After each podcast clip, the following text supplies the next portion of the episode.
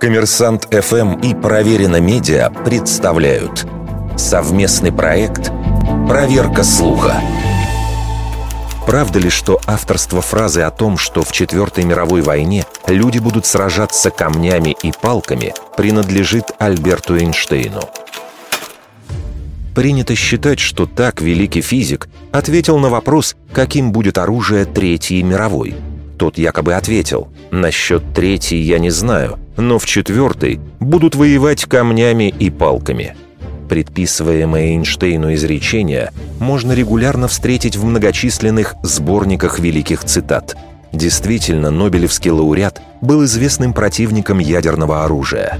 В марте 1947 года на одном из мероприятий в беседе Эйнштейн сказал «Я не знаю, какое оружие может быть использовано в Третьей мировой, но нет сомнений в том, какое оружие будет использовано в Четвертой».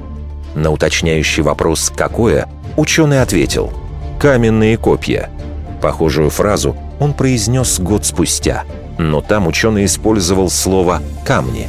Таким образом, знаменитый ученый действительно не раз употреблял похожую фразу, но в разных формулировках. Кроме того, еще раньше похожие высказывания, согласно прессе, прозвучали из уст некоего американского военного, имевшего отношение к ядерному проекту – Эйнштейну эту фразу, скорее всего, приписали как самому известному человеку в те годы ее произносившему. Вердикт.